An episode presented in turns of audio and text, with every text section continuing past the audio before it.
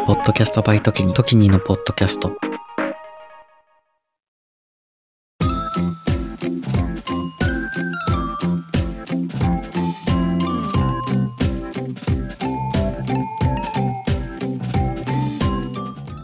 こんばんは。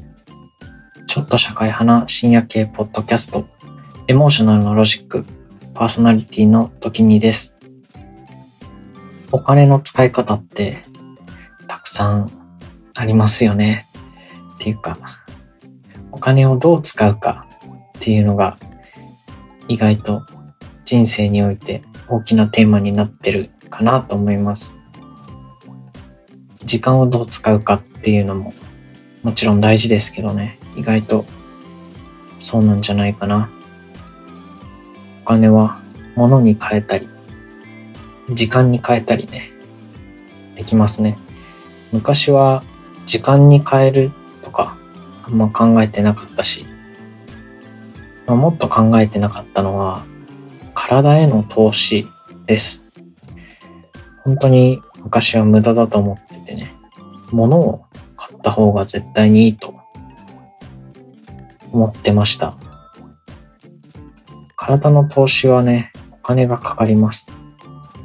無限に稼ごうと思えば可能なんですけど、お金っていうのはそもそも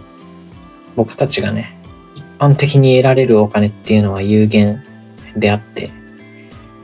ある程度上限も計算したらわかるじゃないですか。人生で自分がどんくらいのお金を得られるのかなって。いわゆる普通の生活をしてたら。だから結構タイムスケジューリングとかってしますけど、お金っていうのも時間と同じぐらい綺麗にこう分けて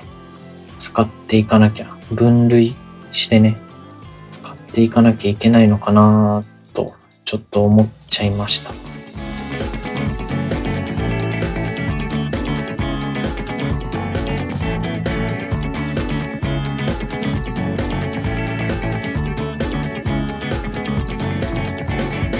エモーショナルのロジック、エモさとロジカル、半分ずつのラジオ、エモーショナルのロジック。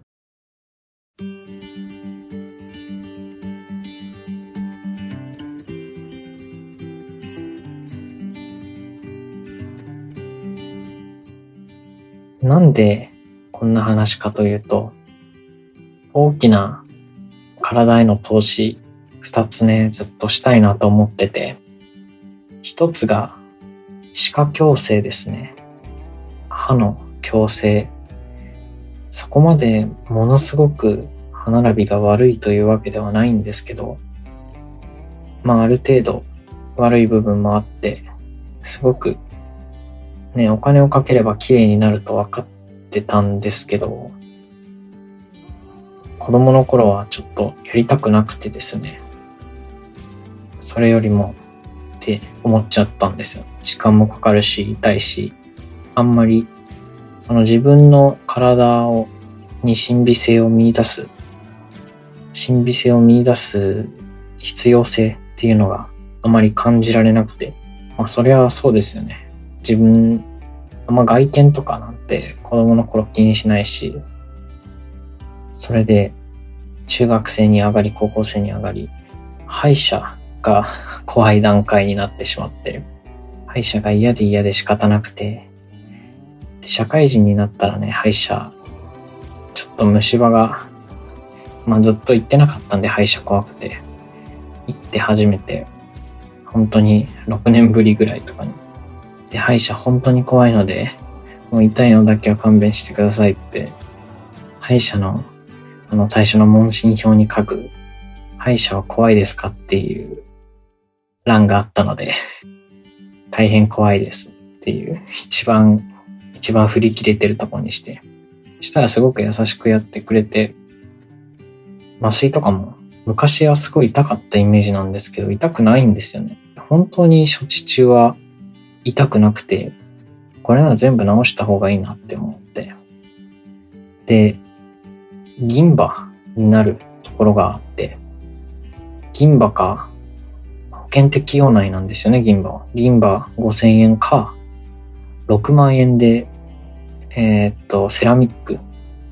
にできるけどどっちがいいって言われて、うわ、綺麗にするのってお金がかかるんだなって思いましたね。銀歯はもう目立っちゃうし、でもセラミックって結構半永久的に使えるかつ見た目綺麗なんですよ。本物の歯に近くて。でまあすごく考えた結果、その相談してちょっと強い強化プラスチックみたいなのもできるけど、これはずっと使えるものじゃない、6年とか7年とか使えるものじゃなくて、まあ3年ぐらいだから、それまでに銀歯嫌なんだったら、セラミックのためのお金とか貯めたりとか、そういう時間を作れるようにということで、歯医者さんと相談のせいね、銀歯がちょっと、まあ、抵抗あったのでやってくれたんですけど、まあ、それも相まって歯ももっと歯きれいにしたいなって、虫歯になりそうなガタつきが、ある部分があるので、長期的なね投資として虫歯になって何度も歯医者に行ってっていうのにお金を使うんだったら、事前に綺麗な歯にして、かつ虫歯がになりづらいっていうのの方がお金の使い方としてはね、いいのかなと思いまして、歯科矯正したいなと。でもものすごく高いんですよね、本当に。それこそセラミック6万とか言えないぐらい、下手したら100万ぐらいなんですよね。で分割払いとかもあんまりできないしっていうので、でも時間がかかると、歯科矯正は。だからお金が貯まるまで待ってとか、十分なお金がとか言ってると、どんどん年を取ってしまう。だいたい2年か3年ぐらい矯正にはかかるようでして、矯正後もなんかね、保護器具みたいなの維持調整みたいなのをしなきゃいけないらしくて、っていうかこれ聞いてる方々で歯科矯正してる人いっぱいいたら、皆さんの方が詳しいですよね、きっと。こんな細かい説明とかしなくても。でもまあそういういろんな、ね、歯科矯正について迷ってまして、でこれって投資に似てるなと思ってちょっとね話してみました。あともう一個、脱毛ですね。ひげとかある程度脱毛した方が肌のケアとか剃ったりとかするのも効率よくできるなというふうに思いまして、意外とひげ脱毛って安いんですよね。顎をお土産、頬、顎、頬、鼻下で6回で3万円とかで、これ全身脱毛とかだとまた数十万とかかかると思うんですけど、この程度だったらまあまあ払えるんじゃないのということで、そういうね、自分への体への投資ですね。これ体への投資って、まあ、さっきも言ったんですけど、お金がかかるのと同時に時間がかかるんで、そのお金が貯まるか早くやるかっていう、そのバランス、開始時期の設定とか逆算計算とか、そういうの結構難しいですよね。お金ないけど早く始めたいって。シャンプーとかスキンケアとか、そういうのも自分への投資と信じて購入しますよね。いいものを買って体をよく維持したいっていう、二次的な間接的な投資っていうのもありますよね、体に対しては。多くの女性は僕よりもっと体の維持とか神秘性を保つため、美しくっていうのにすごい投資してると思って、それはなんかマネジメントすごい尊敬しますね。僕なんて病院とか、ちょっとした病院と、あと髪切る、美容室程度なんですけど、ネイルとか、細かいところいっぱい、スパとか、たくさんお金かけてて、でもそういう風に体をきれいに維持してて、それに香水とか、アクセサリーとか、服とか、一見物的に見えて、フィジカルに見えて、ああいうのってある程度体、ボディへの投資だったりして。だって社会は人間を全裸の状態で判断する場所とかあんまりないと思うので、非常に少ないと思うので、服とかも間接的だけど、すごく一瞬で体に自分の印象に反映するものとしてはやっぱり体への投資ですよね。でもそういうのってやっぱパペチュアルというか永遠に維持できるものではないから、そういうね、一瞬で身体の情報が、書き換えられる服とか、印象が書き換えられるね、服とか髪とか、そういうのに投資するか、半永久的なね、歯とか、そういうのに投資するのかっていう振り分けもすごい難しいなと思って、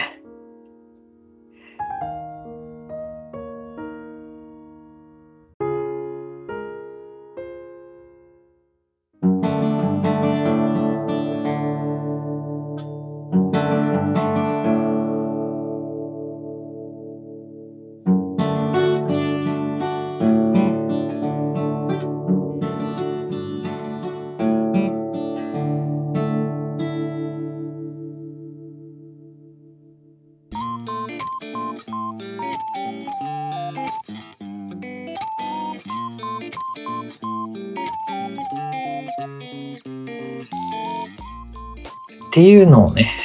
いろいろ考えてて、お金って有限だしちゃんと使わなきゃいけないなと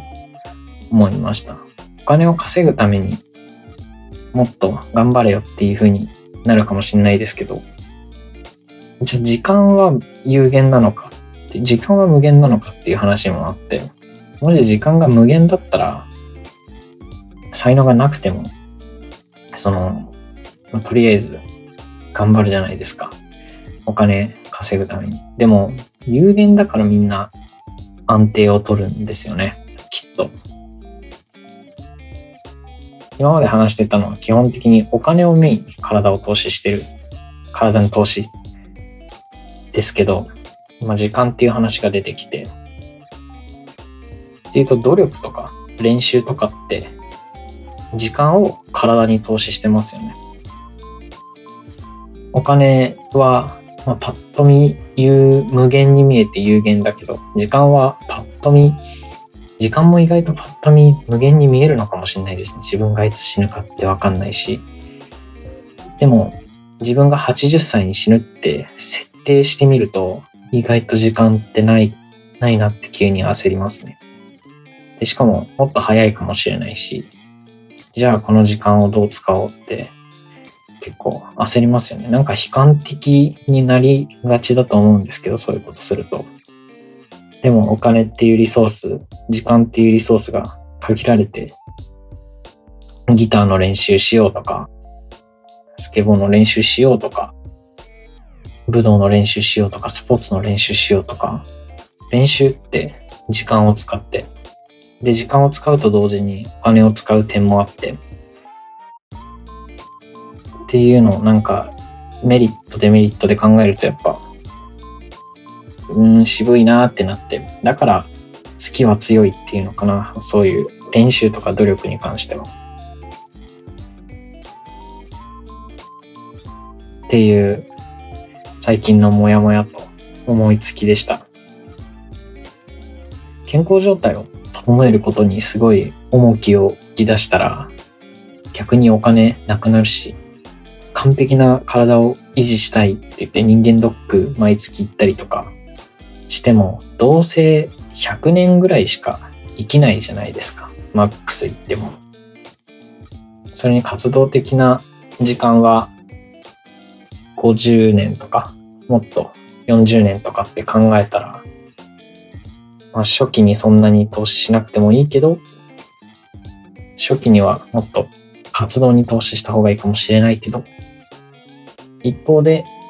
重篤な病気のリスクとかは早期発見しなきゃいけなくてっていうジレンマもあって、まあ、100年生きないからある程度妥協は大事なのかもしれないですね。でも急に延命の技術とか生まれて、死んだ1年後とかにで天国でうわーって、あ、もう1年生きてればなーって後悔するかもしれないですね。あとはお金貯めとけばなーとかって思うと、人生のチョイスって一見論理的なものとか、すごく正解の選択肢とか取ってるようですけど、まあ、全部見せかけで、全部賭けですよね。全部ギャンブルだなと思いました。それではApple Podcast の方はサブスクリプションの登録、Spotify の方はフォローお願いします。その他の方もフォローお願いします。メールは時にのメアドですよ@gmail.com。お便り待ってます。リクエストも待ってます。 Twitter は概要欄、説明欄に載せてあります。人生ってマジで難しい。頑張りましょう。楽しくいきましょう。それじゃあまたね。バイバイ。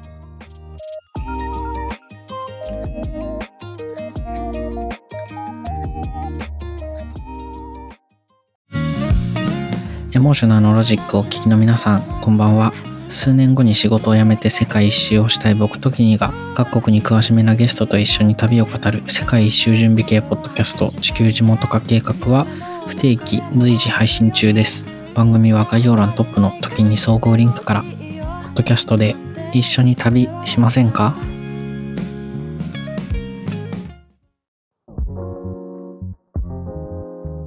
時にです。今を精一杯生きる同世代ゲストたちとのフリートークの中から、みんなの将来への種を見出していく未熟な僕たちの未来へのアーカイブ、 Z 世代のスポットライトは不定期随時配信中。番組は概要欄トップの時に総合リンクから。みんなに聞いてもらいたいお話たくさんあります。